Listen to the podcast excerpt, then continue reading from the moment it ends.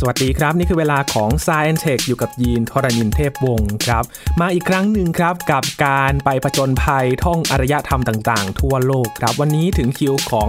อารยธรรมอิสลามกันบ้างครับ พาไปช่วงยุคทองของอารยธรรมนี้นะครับ มีหลายอย่างที่น่าสนใจและหลายอย่างก็เป็นต้นกำเนิดมาจากที่นี่ด้วยนะครับ มาเรียนรู้และสนุกไปพร้อมกันกับอาจารย์บัญชาธนบุญสมบัติใน Science Tech วันนี้ครับ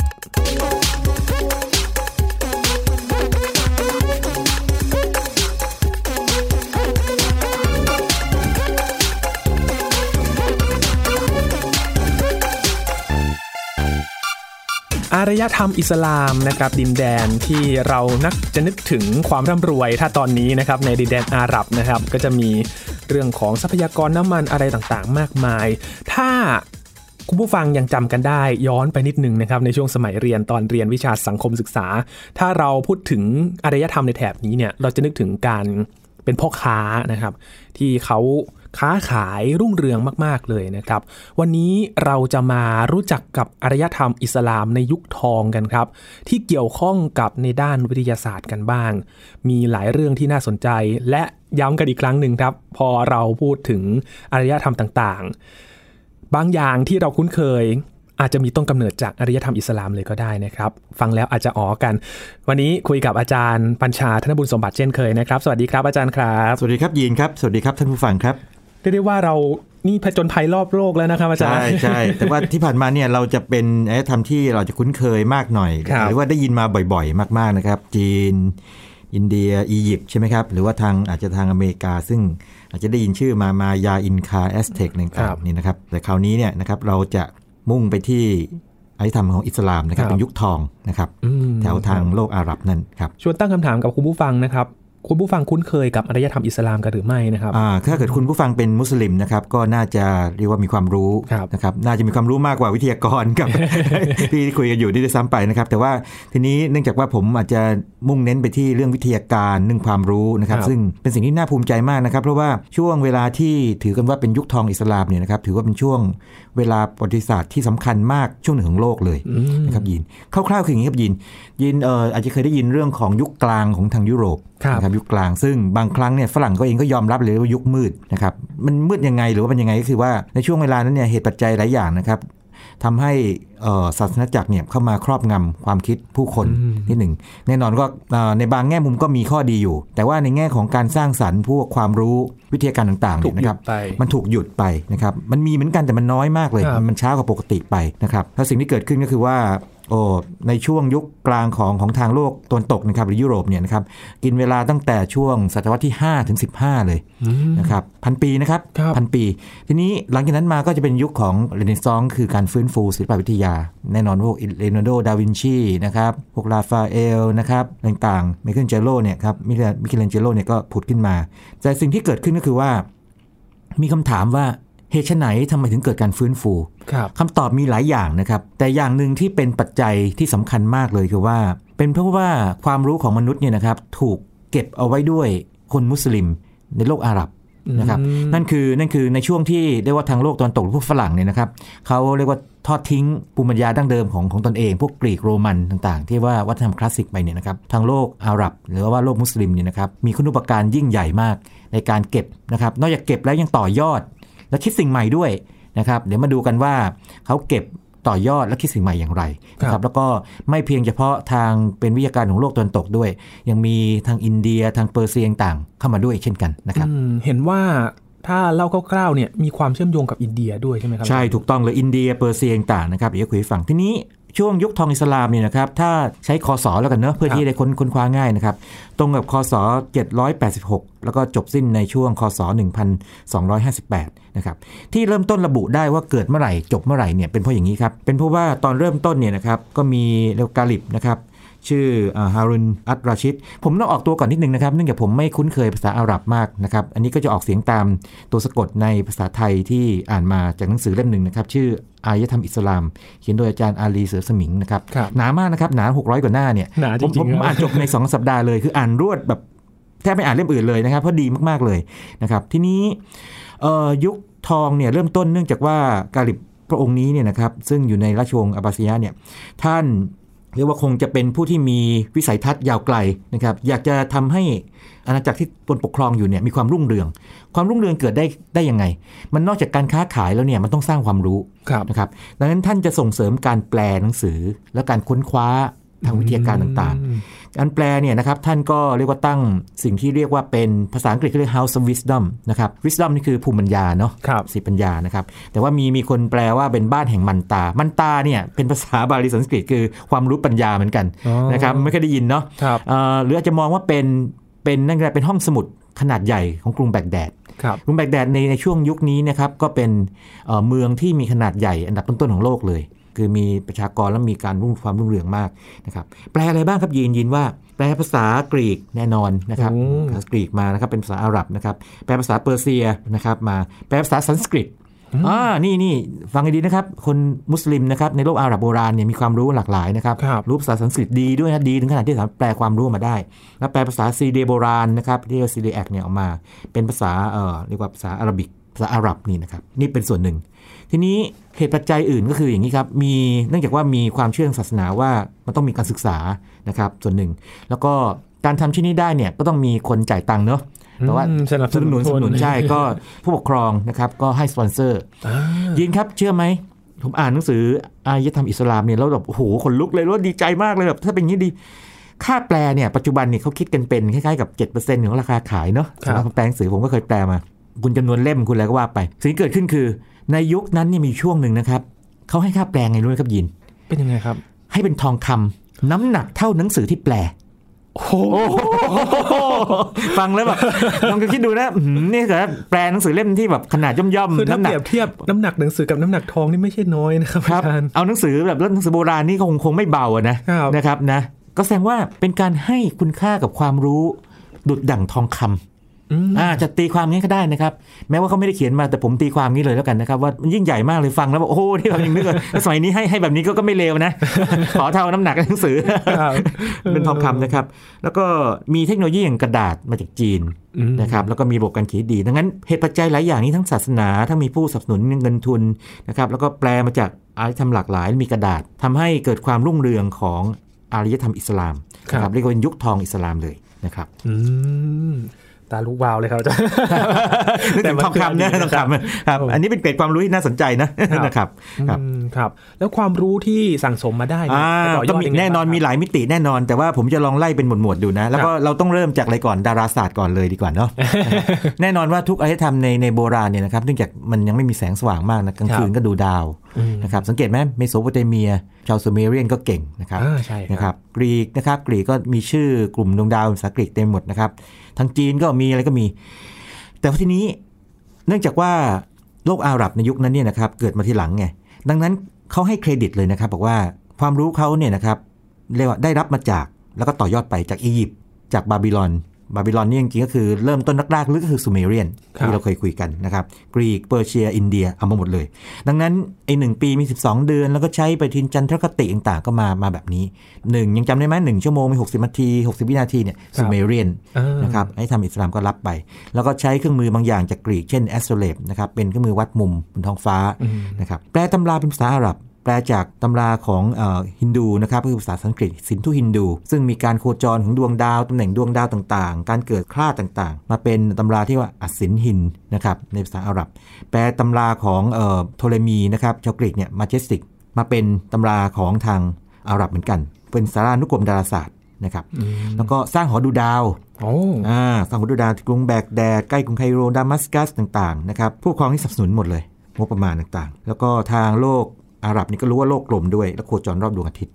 นะครับอ่านั่นคือความรู้ดาราศาสตร์แบบย่อๆที่สุดเท่าที่จะคุยกันได้ในพอดแคสต์ตอนนี้เพราะยังมีอย่างอื่นอีกนะครับใครสนใจนี่อาจจะลองไปค้นดูนะครับ astronomy ใน golden age ของทางอิสลามนี่เป็นไง คือเชื่อเลยว่ารุ่งเรืองจริง ๆ นะครับอาจารครับย์ดูจากความรู้ที่เขาได้ใช่สร้างมาตำรานี่แปลมาเยอะด้วยนะครับแล้วก็สร้างหอดูดาวต่างทีนี้ถ้าดูนักดาราศาสตร์คนสำคัญนะในหนังสือที่ผมอ่านมาเนี่ยนะครับระบุว่า25 คนจริงน่าจะมากกว่านี้นะครับแต่ว่าผมขอยกสัก 3-4 คนเนาะครับเอ่อคนแรกๆเลยนะถือว่าเป็นนักดาราศาสตร์ผู้ยิ่งใหญ่คนแรกนะครับมูฮัมหมัดอิบนุอิบรอฮิมอัลฟิซารีนะครับชื่อยาวนิดหนึ่งนะครับคนนี้ที่แปลตำราอีกสินที่ฮินดูไงนะครับก็คือมีความรู้ภาษาสันสกฤตที่ดีมากนะครับนะตำราเนี้ยก็เป็นคณะทูตอินเดียมาเยือนเห็นไหมสมัยโบราณนี่นอกจากพ่อค้าเลยมีทูต ก็แสดงว่ามีมีความสัมพันธ์ระหว่างผู้ปกครองอืมถ้าทูตก็ต้องมาเยือนผู้ปกครองใช่ไหมครับครับแล้วก็มีคนที่เป็น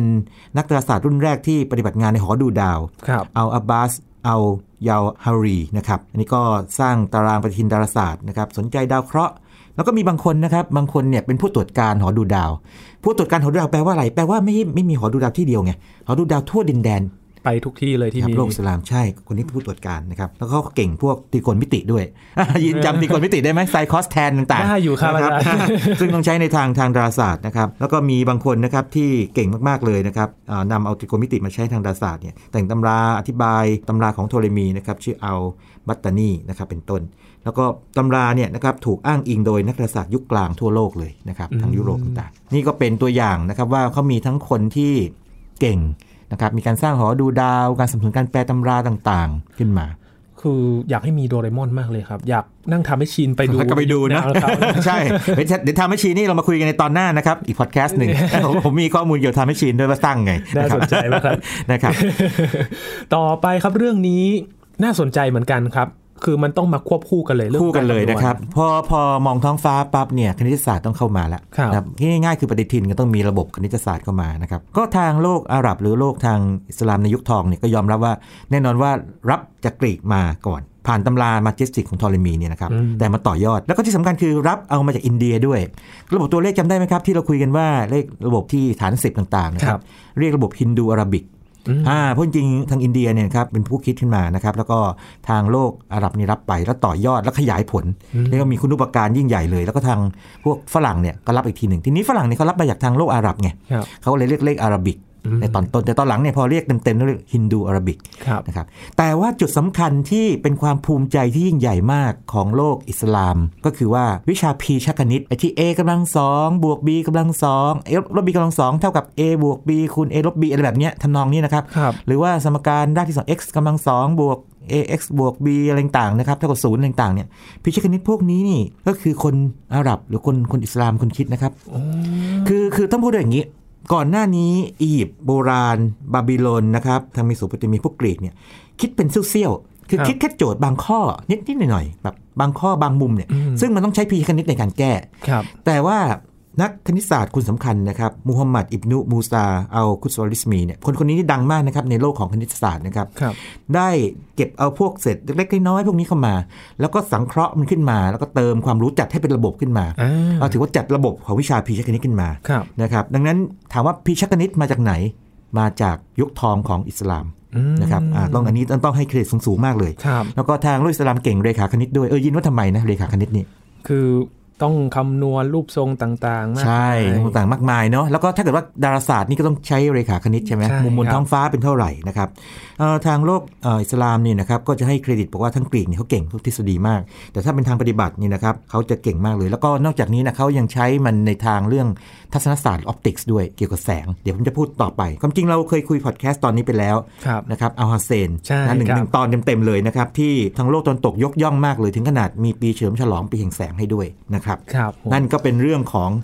อารยธรรมอิสลามที่เกี่ยวข้องกับคณิตศาสตร์นะครับอืมแบบครับย่อๆที่สุดนะครับครับโหจริง ๆ มีมากมายนะครับมากมายเลยเรายัครังบมีอีกหลายเรื่องเกี่ยวกับอารยธรรมอิสลามแล้วเราจำได้แล้วพิชคณิตจำได้แล้วเนาะครับผมนะดาราศาสตร์จำได้มีหอดูดาวมีการแปลตำราขอคารวะครับพี่ชนะครับ มากันที่เรื่องของเคมีกันบ้างอ้าวแน่นอนเคมีนี่หลีกไม่พ้นทุกอารยธรรมต้องมีหมดนะครับสารเคมีมันเกี่ยวข้องกับเรานี่เนาะครับแล้วก็ก่อนเป็นเคมีเนี่ยนะครับเขาเรียกอัลเคมิสอัลเคมี นะครับจริงๆดูคำว่าเอาเอานี่ก็พอรู้นะอ่าว่าเป็นโลกอาหรับแน่ๆเลยครับอัลเคมีอัลเคมีนี่จริงๆก็คือวิชาเล่นแร่แปรธาตุอืมคือต้องการจะเปลี่ยนพวกของมูลค่าต่ำเช่นตะกั่วให้กลายเป็นทองเป็นเงินแต่ขณะเดียวกันเนี่ยก็พยายามที่จะหายาอายุวัฒนะด้วยทำไงอายุยืนครับ นะครับนี่คืออัลเคมีทีนี้ในระหว่างการหาเนี่ยมันก็มีส่วนใหญ่ก็ไม่เคยเจอหรอกเนาะแต่ว่าระหว่างการหาแน่นอนมันก็เป็นการทำการทดลอง มันก็พัฒนามาเป็นวิชาเคมีในที่สุดอืมนะครับอัลเคมีเนี่ยเป็นต้นกำเนิดของเคมีนะครับแล้วก็ผมให้ข้อมูลนิดหนึ่งนะครับ ภาษาไทยนี่ชื่อฟังยากนะ แต่ว่าถ้าเกิดไปอ่านเจอที่ไหนก็คงให้ให้รู้กันว่าคืออย่างนี้เขาเรียกรสายนเวทรอเรือสอเสือสระอายอยักษ์นะครับแล้วก็นอนหนู แล้วก็เวทสระเอวอแหวนทอทหารรัศดายนเวทนะครับแปลว่าวิชาอัลเคมีการเล่นแร่แปรธาตุ นะครับโอ้ชื่อสะกดยากมากเลยครับอาจารย์ครับก็มาจากอียิปต์โบราณเหมือนกันนะครับแล้วก็ต่อยอดส่งมาทางกรีก แล้วก็ต่อมาทางโลกอาหรับนะครับโลกมุสลิม ก็มีหลายคนนะครับที่เก่งๆเลย คนแรกเนี่ยครับก็ใช้ห้องทดลองเลยนะครับยาบิอิบนุฮัยยานเนี่ยนะครับใช้ห้องทดลองเคมีอ่าเพราะฉะนั้นถ้าเกิดเราเห็นห้องทดลองเคมีเนี่ยอาจจะนึกถึงท่านไหมนะครับบอกว่านี่นะอย่างน้อยโลกมุสลิมเนี่ยทำได้เป็น อาจทำโลกแรกของโลกเลยครับนะครับแล้วทำเอ่อมีการทดลองหลายอย่างนะครับ เช่นทำไอระเหยตกผลึกการกลั่นควบแน่น การหลอมการกรองโอ้ต่างครบเลยครัๆบครบเลยนะครับ เตรียมกรดไนตริกได้ด้วยนะกรดอะซิติก น้ำประสานทองสารประกอบประหลอดนะครับต่างๆนะครับเรารู้ว่าทองแดงเนี่ยให้เปลวไฟสีเขียวเป็นต้นอืมนะครับคือมีความช่างสังเกตครับทำการทดลองเป็นระบบมาก บางคนนะครับบางคนก็จะสร้างวิทยาลัยวิทยาศาสตร์การทดลองเลยอ่าคือมองมองเป็นแบบแนวการบริหารไงเป็นสถาบันเลยใช่ครับนะครับแล้วก็ตำราของท่านเนี่ยนะครับถูกแปลเป็นภาษาสเปนด้วย นะครับอืก็มีแล้วก็มีบางคนเนี่ยนะครับเขียนตำราแล้วก็เน้นประวัติศาสตร์ของวิชาเคมี แล้วก็ไอ้คนนี้เดี๋ยวผมให้ชื่อนิดหนึ่งนะครับเอายูดากีเนี่ยคนนี้น่าสนใจมาก เพราะว่าเป็นคนแรกที่ประดิษฐ์และใช้หน้ากากป้องกันในห้องทดลองเคมีโอ้คิดถึงเซฟตี้ด้วยเจ๋งไหมเจ๋งมากคือนึกอย่างนี้แล้วแบบน่าน่าทึ่งเนอะเพราะว่าแน่นอนคงรู้ว่าสูตรเข้าไปคงไม่ดีมันเหม็นนะคครัรับบมันแสบจมูกอะไรอย่างนี้อืมนะครับแสบตาต่างๆนะครับโดนผิวหนังก็ไม่ดี ก็เพราะฉะนั้นต้องมีหน้ากากป้องกัน ไม่ให้หายใจเข้าไปนะครับเพ ราะฉะนั้นเนี่ยในแง่ของวิชาเคมีนะครับทางโลกอิสลามเนี่ยเฟื่องฟูมากแน่นอนนะครับครับคือจะมองว่าเป็นมหาวิทยาลัยแห่งหนึ่งก็ได้นะครับใช่อาจารย์ใช่เมื่อกี้นี่เห็นไหมแล้วก็เวลาเขาทำเนี่ยเขาไม่ทำเป็นเป็นบุคคลด้วยนะ มีเป็นระบบเห็นไหมอย่างครับดาราศาสตร์นี่ก็มีหอดูดาวนะห้องเอ่อเคมีก็มีการทดลองมีเป็นคล้ายๆ เป็นศูนย์เคมีทำนองเนี่ยนะฮะห้องปฏิบัติการต่างๆ เดี๋ยวจะเห็นในเรื่องการแพทย์ก็มีนะครับทำนองนี้นะครับเป็นระบบมากเลยครับคือกลายเป็นว่าฟังแค่นี้เนี่ยมองข้ามไม่ได้แล้วนะครับอารยธรรมอิสลามเนี่ยต้นกำเนิดหลายยิ่งใหญ่มากครับยิ่งใหญ่มากแล้วผมคิดว่าเอ่อคนไทยนะครับคนคนสยามและคนทั่วโลกคนทั่วโลกนี่อาจจะรู้ดีกว่าเรานะแต่ว่าคนสยามเนี่ยนะครับเอ่อคนไทยเนี่ยเราน่าจะเรียนรู้นะครับจากทางโลกมุสลิม หรือว่าโลกอิสลามเนี่ยมากกว่าที่เป็นอยู่นะครับครับในสิ่งที่เขาได้สร้างคุณูปการต่อโลก จนถึงปัจจุบันครับครับ อีกด้านหนึ่งครับพฤกษศาสตร์ครับอาจารย์พฤกษศาสตร์แน่นอนว่าเวลาพวกสารเคมีต่างๆครับส่วนหนึ่งก็มาจากพืชนะครับยาไงกลิ่นหอมไงสสกักัดดออออกกมามานะครับหรือแม้แต่ว่าถ้าไม่มองว่าเป็นยาเป็นกลิ่นหอมเนี่ยผลไม้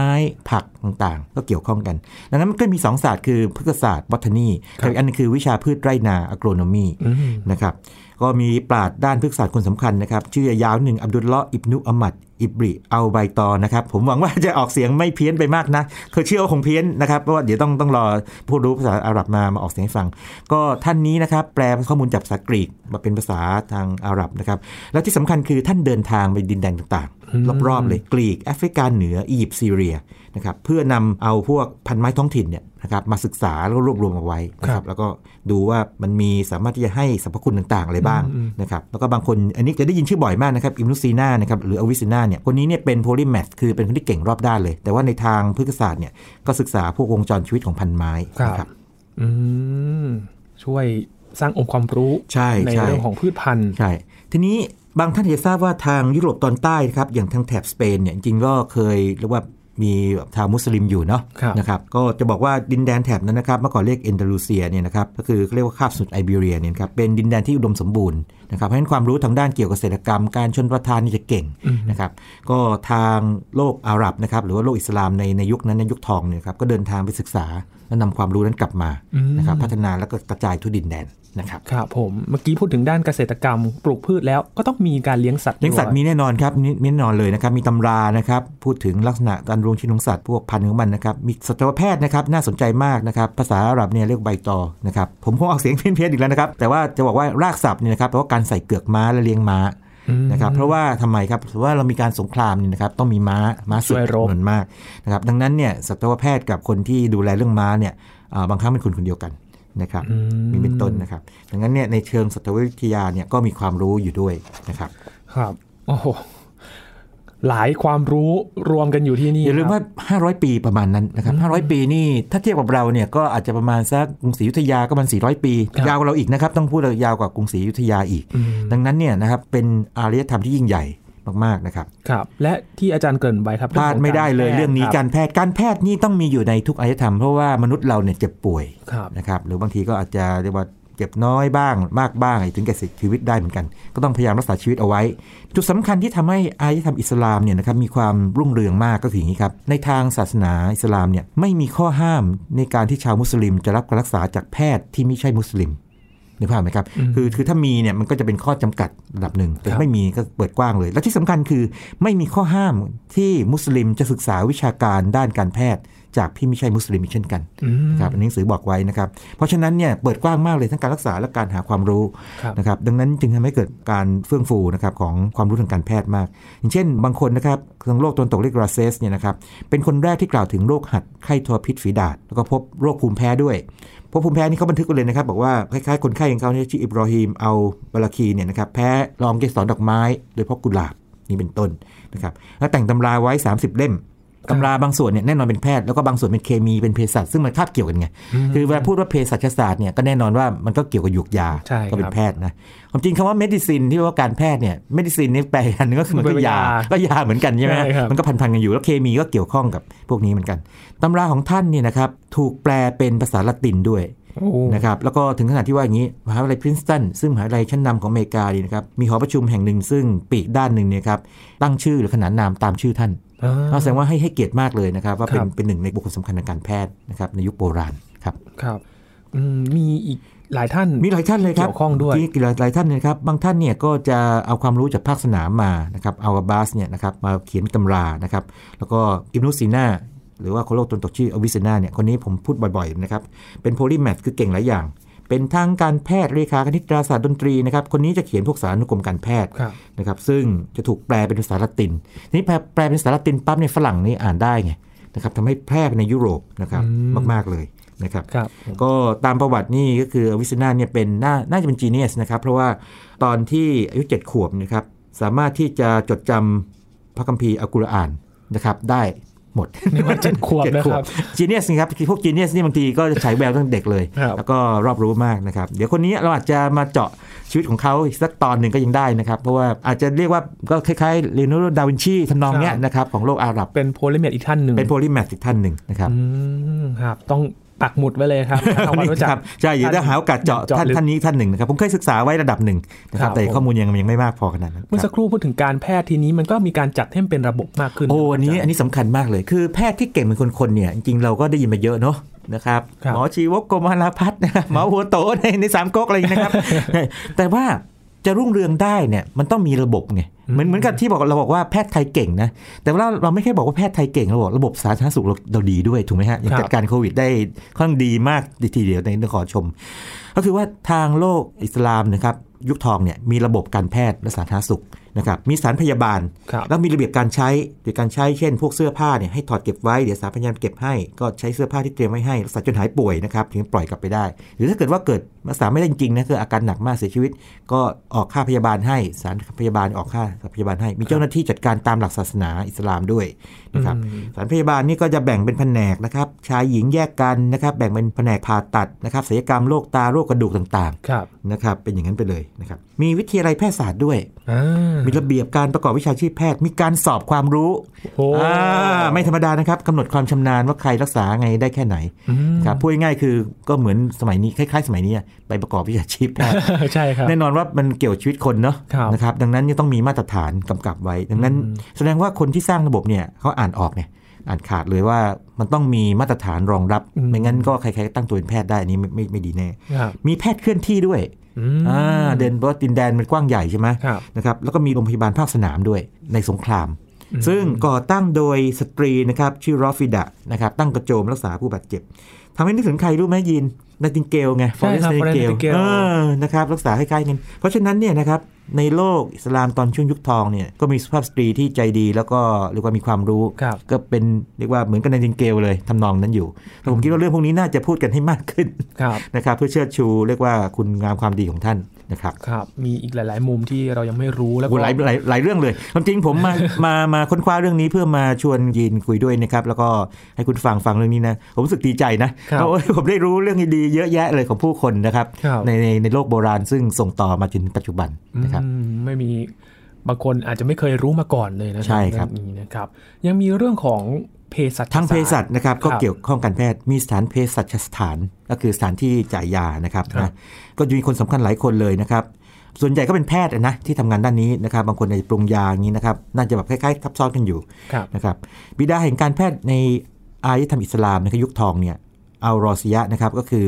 เขียนตำรานะครับแล้วก็ตำรายังมีสมุนไพรถึง 585 ชนิดนะครับมีบางคนนะครับก็ต่อยอดออกไปอีก ข้อมูลประมวลข้อมูลจากอินเดีย เปอร์เซียนะครับรับภาษาซีเรียโบราณนะครับมีตัวยา 600 ชนิด จากการทดลองนะครับคือเขียนจากประสบการณ์เลยนะครับครับบางคนเนี่ยนะครับมาซูไวอะอิลมาดีนนะครับคนนี้เนี่ยเป็นเภสัชกรที่ตำราถูกแปลเป็นภาษาละตินแล้วก็โด่งดังมากนะครับเพราะว่าแพร่หลายในในพวกโลกทางตะวันตกยุคกลาง แล้วก็มีบางคนเป็นนักพฤกษศาสตร์ เป็นเภสัชกรด้วยนะครับอันนี้ก็คงเข้าใจไม่ยากเลยเนาะผมมีเพื่อนอย่างน้อย 2 คนเลยนะ เป็นเภสัชกรนะครับเป็นเภสัชกรแล้วไปกลายเป็นหมอเนี่ยนะครับปรากฏว่าท่านเนี่ยรู้เรื่องต้นไม้ดีมากเลยเวลาโพสต์ภาพ Facebook เรื่องต้นมงต้นไม้เนี่ยนะครับบางทีก็จะมาบอกว่าต้นอะไรอย่างเงี้ยนะบอกว่าตอนเรียนเภสัชต้องจำต้นไม้ได้เยอะอะไรเงี้ยนะครับแล้วก็ได้เกรด A ด้วยอะไรย่างเงี้ยเป็นต้นเก่งเก่งนะครับบางคนก็เป็นนักพฤกษศาสตร์ที่บอกคือเอาใบตอเนี่ยนะครับก็จะรู้จักพืชสมุนไพรกว่า 2,000 ชนิดที่รักษาโรคได้ นะครับแล้วก็อิบนุซีนานี่ก็อีกครั้งหนึ่งนะครับบันทึกตัวยา 760ชนิดนะชื่อท่านปรากฏนี่ polymath สามรอบนะครับรอบเลยก็ในต้องต้องเรียกแบบนี้ในบรรดาคนเก่งก็จะมีบางคนที่โดดเด่นมากในแง่ความหลากหลายครับนะครับเหมือนกับโลกตะวันตกก็มีดาวินชีอะไรอย่างนี้เป็นต้นนะครับอืมครับผมด้วยอิสลามก็จะมีอิบนุซีนาใช่ที่มารู้รอบรู้เลยนะรอบรู้มากเลยครับครับผมข้ามจากเรื่องการแพทย์กันบ้างครับ มาที่เรื่องของธรณีวิทยาทางวิทยาแน่นอนครับ อันนี้เรียกไม่พ้นแน่นอนนะครับ ทางโลกอิสลามเนี่ยนะครับในยุคทองเนี่ยจะรู้เรื่องการเกิดชั้นหินนะครับจากน้ำพัดพามา หินอัคนีก็รู้นะครับ รู้พวกไอความสูงจำเพาะของพวกหินและสารอินทรีย์ต่างๆนะครับรู้เรื่องน้ำบาดาลนะครับต่างๆ ด้วย รู้เรื่องน้ำขึ้นน้ำลงด้วยครับน้ำขึ้นน้ำลงนี่แหมเป็นประเด็นนะครับคือคือเราเราเราคุยกันเนี่ยนะครับเราคิดว่าโอ้ยก็ใครๆก็รู้เนาะครับอ่าแต่อย่าลืมนะเรือที่ติดที่คลองสุเอตไอ้เมื่นี่อกิฟเว่นครับไอ้เมื่อกี้เว้นใช่ไหมเป็นเพราะว่าเอ่อไม่ใช่ซูเปอร์แมนนะแต่ซูเปอร์มูนมาช่วยทันใช่ไหมฮะใช่ครับก็คือทำให้น้ำขึ้นมาใช่ไหมแล้วก็ปรากฏว่าเนี่ยเรือก็สามารถหลุดออกมาได้โอ้สบายๆนะหายใจโล่งขึ้นเยอะใจโล่งขึ้นเยอะนะฮะอันนี้แบบเขาบอกว่าจริงๆในในเมื่อธรรมชาติเป็นคนที่ทำให้ติดบางส่วนนะฮะมีพายุทรายมีอะไรใช่ไหมฮะครับธรรมชาติก็เป็นมามาปลดล็อกให้ช่วยชีวิตอีกครั้งหนึ่งคงคงจะมาเตือนนะว่านี่อย่าละเลยธรรมชาตินะ อันนี้แบบพูดขำๆนะครับครับนะครับนั้นก็เรื่องน้ำขึ้นน้ำลงจริงๆ คงรู้ในหลายอารยธรรม แต่ว่าจะบอกว่าเป็นเรื่องสำคัญมากนะครับอืมไปหาโอกาสจะมาคุยเรื่องนี้สักทีนะครับ เกี่ยวข้องกับพวกทฤษฎีของไอน์สไตน์สัมพัทธภาพพวกนี้ด้วยนะครับทำเป็นเล่นไปโอ้นะครับ ไม่ธรรมดา ไม่ธรรมดาก็ไม่ธรรมดาอืมนะครับแต่ก็ไม่แปลกนะครับ เพราะว่าแถบ ดินแดนอิสลามอาหรับเนี่ยคือเขาติดทะเลอยู่แล้ว ใช่ใช่คก็รับเลยต้องรู้คือทุกอารยธรรมเนี่ยต้องมีมีน้ำเนาะมีครับแม่น้ำมีอะไรต่างๆนะครับแล้วก็เรื่องน้ำขึ้นน้ำลงนี่เกิดทั่วโลกครับนะครับอย่างนั้นเรื่องเรื่องนี้มันข้องเกี่ยวข้องแน่เพราะว่าการเดินเรือการเกษตรกรรมต่างๆ ครับผมมีด้านไหนอีกครับที่เกิดขึ้นในอารยธรรมอ่าด้านครับด้านนี้นี่เลี่ยงไม่ได้เลย แต่ว่าผมขอพูดสั้นๆแล้วกันเพราะว่าเราพูดพอดแคสต์ไปเต็มๆเลยนะครับเกี่ยวกับด้านแสง optics อืม นะครับแล้วก็เกี่ยวเรื่องเรื่องการมองเห็น คือเรื่องนี้เนี่ยยิ่งใหญ่ในขนาดที่ว่าเมื่อปี 2015เนี่ยนะครับยูเอ็นนี่ก็ประกาศเลยเป็นปีสากลแห่งแสงนะครับต้องจำมันได้นะที่ประกาศเพราะว่าอย่างนี้ครบ 1,000 ปีของอิบนุอัลไฮซัมหรือที่เรียกว่าอัลฮัสเซนทำไมถึงยกย่องท่าน เพราะว่าอัลฮัสเซนเนี่ยนะครับเขียนตำราไว้ 7 เล่ม นะครับเกี่ยวกับเรื่องแสงนะคครัรับบว่ามาจากการทดลองนะครับอธิบายการสะท้อนนะครับต่างๆนะครับสร้างกล้องรูเข็ม อธิบายการมองเห็นของคนอืมนะอย่างถูกต้องนะครับแล้วก็ที่สำคัญคือถูกแปลเป็นภาษาละตินปั๊บเนี่ยนะครับโอ้โหกระจายคนก็เรียนเลยครับนี่คือพันปีก่อนแล้วอย่าลืมว่าคนระดับแม้แต่กาลิเลโอเลโอนาร์โด ดาวินชีคนดังๆที่ได้ยินทางวิทยาศาสตร์ทางโลกตะวันตกเนี่ยอ่านหนังสืออัลฮัสเซนนะครับอืมเพราะว่าเกิดก่อนประมาณ 500 ปีไงครับนะครับเป็นอย่างนั้นไป ดังนั้นเนี่ยเรื่องนี้เนี่ยทางโลก มุสลิมหรือโลกอิสลามเนี่ยนะครับภูมิใจอย่างยิ่ง ที่ว่าทางทัศนศาสตร์เขาเนี่ยยิ่งใหญ่มากอืมแล้วก็ก็เกี่ยวข้องกับทางฟิสิกส์ด้วยเหมือนกันนะครับ อย่างมาอีกแล้วอวิซินาเนี่ยก็ศึกษาเรื่องของเกี่ยวกับเสียงอะคูสติกอืมครับนะครับเรียกสวรรณศาสตร์นะสอเสือวอแหวนนอนหนู ถือถ้าอ่านตรงๆอ่านว่าสวนแต่จริงๆสวนก็อ่านว่าสวนะศาสตร์ครับนะครับเกี่ยวกับเสียงนะครับบางคนศึกษาในการลูกตุ้ม นะครับแล้วก็บางคนศึกษาเรื่องความกดดันของเหลวนะครับเป็น hydraulics นะครับเป็นต้นครับแล้วก็มีสิ่งประดิษฐ์เชิงกล อันนี้ที่ต้องพูดว่าเพราะเป็นอย่างนี้ครับเขาโด่งดังมากเพราะอย่างนี้ ทางโลกอิสลามในยุคทองเนี่ยนะครับจะเก่งมากเลยเรื่องเกี่ยวกับเอาพลังน้ำเนี่ยมามาให้มาหมุนพวกเครื่องจักรกลครับ นะครับแล้วก็มีพี่น้องตระกูลนาเอ่อบานูมูซานี่ครับสามคนมูฮัมหมัดอัมมัดและอัลฮัสซานเนี่ยเขาก็ประดิษฐ์อุปกรณ์ร่วมกันประดิษฐ์นะเขาไว้ต้องร้อยกว่าชิ้นเนี่ยโอ้เขียนตำรานะครับครับนะเช่นเครื่องมือยกช่วยยกน้ำขึ้นที่สูงนะครับแบบผันน้ำขึ้นไปไงเครื่องมือดูดาวขนาดใหญ่ที่หมุนด้วยแรงดันน้ำเครื่องมือการเกษตร ที่ส่งเสียงอัตโนมัติที่เมื่อน้ำในบ่อพักถึงขีดนี่เป็นต้นอื่นๆอีกมากมายเลยนะครับโอ้โหมันจะเห็นว่าจริงๆแล้วครบทุกมิติจริงๆนะครับใช่ครับทางทางโลก อิสลามในในยุคทองนี่นะครับแล้วก็นี่คือบางส่วนนะครับผมคัดมาถ้ายังไม่นับเรื่องทางปรัชญาเรื่องทางภาษาต่างๆซึ่งอาจจะนอกเหนือจากวิทยาศาสตร์ออกไปครับที่ยังมีแน่นอนนะครับเห็นมีแอร์อาจารย์แถมมาให้นิดนึงครับนักบินคนแรกครับอาจารอ่าย์จะบอกว่าอย่างนี้ คือใครๆก็พอทราบว่าโอเค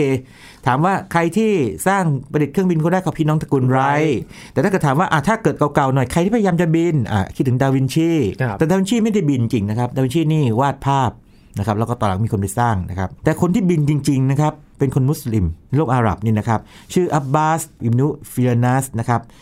เออเป็น polymath เช่นกัน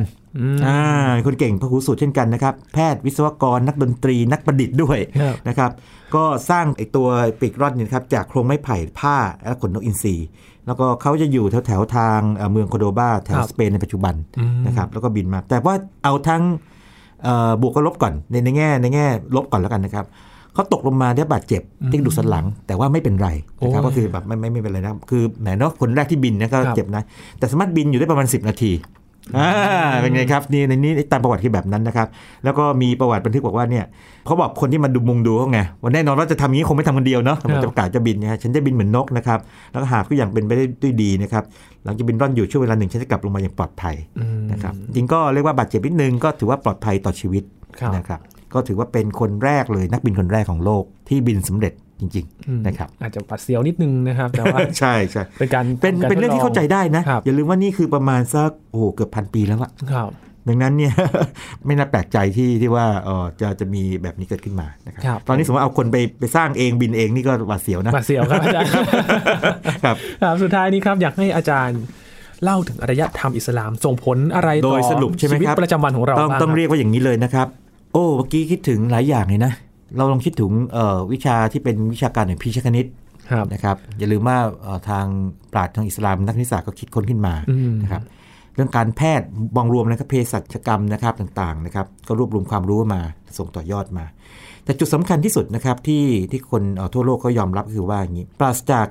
อารยธรรมอิสลามในช่วงยุคทองนี้นะครับเรเนซองส์เนี่ยอาจจะเกิดยากหรือไม่ได้เกิด หรือเกิดแต่ว่าไม่เป็นรูปแบบที่เป็นอยู่ เนื่องจากว่าชาวมุสลิมเนี่ยนะครับได้เก็บความรู้โลกโบราณ ได้ต่อยอดได้สร้างใหม่ขึ้นมานะครับจนกระทั่งเรียกว่าทางโลกตะวันตกเนี่ยนำกลับเอาไปใช้อีก แล้วก็ต่อยอดอีกนะครับความจริงมันมีคำอธิบายหนึ่งด้วยนะครับ อย่างถ้าเป็นไมเคิลไรท์นะครับเป็นนักเขียนที่ผมรักมากนะครับเอ่อเรียกว่าล่วงลับไปแล้วเนี่ยนะครับอธิบาย ในมุมหนึ่งบอกว่าตอนช่วงสงครามครูเสดซึ่งเป็นการสู้รบระหว่างทางเชิงศาสนาเนี่ยเนาะแต่ถ้ามองในเชิงคือวิทยาการเป็นแบบนี้ พวกนักรบทางพวกฝรั่งเนี่ยนะครับทางฝั่งคริสต์เนี่ยก็จะสงสัยมากเลยทำไมโลกมุสลิมแบบเก่งเหลือเกิน ก็สงสัยโอ้ก็ที่แท้จริงๆแล้วเขาได้นำเอาความรู้จากกรีกโรมันต่างๆนะครับไปต่อยอดแล้วก็รับความรู้จากเปอร์เซียจากอินเดียเข้าไปด้วย แล้วเขาเองก็มีความคิดดีๆนะครับสร้างสิ่งประดิษฐ์ใหม่ๆขึ้นมาโลกตะวันตกถึงเรียกว่ารู้สึกว่าตัวเองต้องปรับปรุงตัวบ้างอืมอ่านี่นี่ก็อีกมุมหนึ่ง แต่ว่าผมเชื่อว่าไม่ว่าจะอธิบายที่มุมไหนเนี่ยก็เลี่ยงไม่พ้นเลยว่าจะต้องพาดพิงไปถึงยุคทองอิสลามเสมอครับว่าเป็นหนึ่งในช่วงเวลาของมนุษยชาติที่น่าภาคภูมิใจ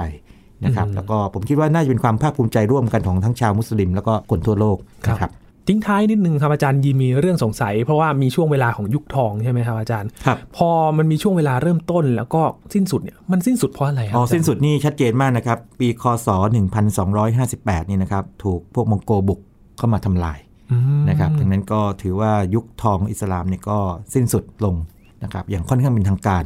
ในช่วงนี้คือจริงๆ แล้วเวลาพูดว่ายุคทองอะไรปั๊บเนี่ยนักประวัติศาสตร์บางทีก็จะทิ้งเถียงๆกันเรื่องเบลอๆตอนเริ่มต้นตอนจบอืมแต่ว่าถ้าเกิดว่าเราเริ่มต้นจากตอนที่สมมติว่ากาลิบนะครับ ท่านมีบัญชาให้สร้าง House of Wisdom หรือบ้านแห่งมันตาครับนะครับที่แบบว่าเอาคลังภูมิปัญญาไว้ง่ายขึ้นมาเนี่ยครับกับตอนจบที่ถูกทำลายไปนี่ก็ต้องเรียกว่าชัดเจน แต่เรื่องที่น่าดีใจคืออย่างนี้ต้องพูดอย่างนี้ เรื่องถูกไม่ใช่ถูกดีใจที่ถูกทำลายนะครับน่าดีใจคือว่ามีผู้ที่รวบรวมนะครับคนไปขนหนังสือออกมาได้ทั้งหมด4 0 0แสนเล่มโอ้ออกจากที่แห่งนี้นะครับแน่นอนว่าบางส่วนอาจจะถูกทำลายหรือเอามาไม่หมดแต่4ี่แสนเล่มนี่ออกมานี่เท่าที่ออกมาได้ เยอะมากนะครับ4ี่แสนเล่มนะครับดังนั้นเนี่ยก็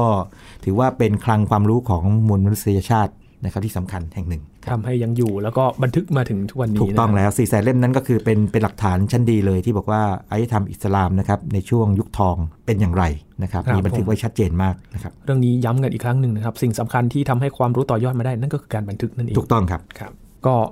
เราก็มาช่วยจุดประกายทำให้คนทั่วโลกไม่ลืมนะครับ โดยเฉพาะคนไทยเราจะได้ฟังกัน ใช่ใช่แล้วก็เดี๋ยวจบด้วยแนะนำหนังสือสองเล่มนี้นะครับครับเป็นภาษาไทยเนี่ยอารยธรรมอิสลามนะครับเขียนโดยอาจารย์อาลีเสือสมิงนะครับจัดพิมพ์โดยเป็นศูนย์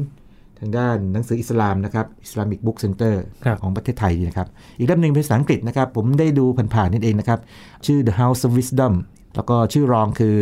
ถ้าแปลเป็นไทยคืออย่างนี้ บอกว่าวิทยาศาสตร์ของชาวอาหรับเนี่ยนะครับได้ช่วยรักษาความรู้โบราณ แล้วก็ทำให้เกิด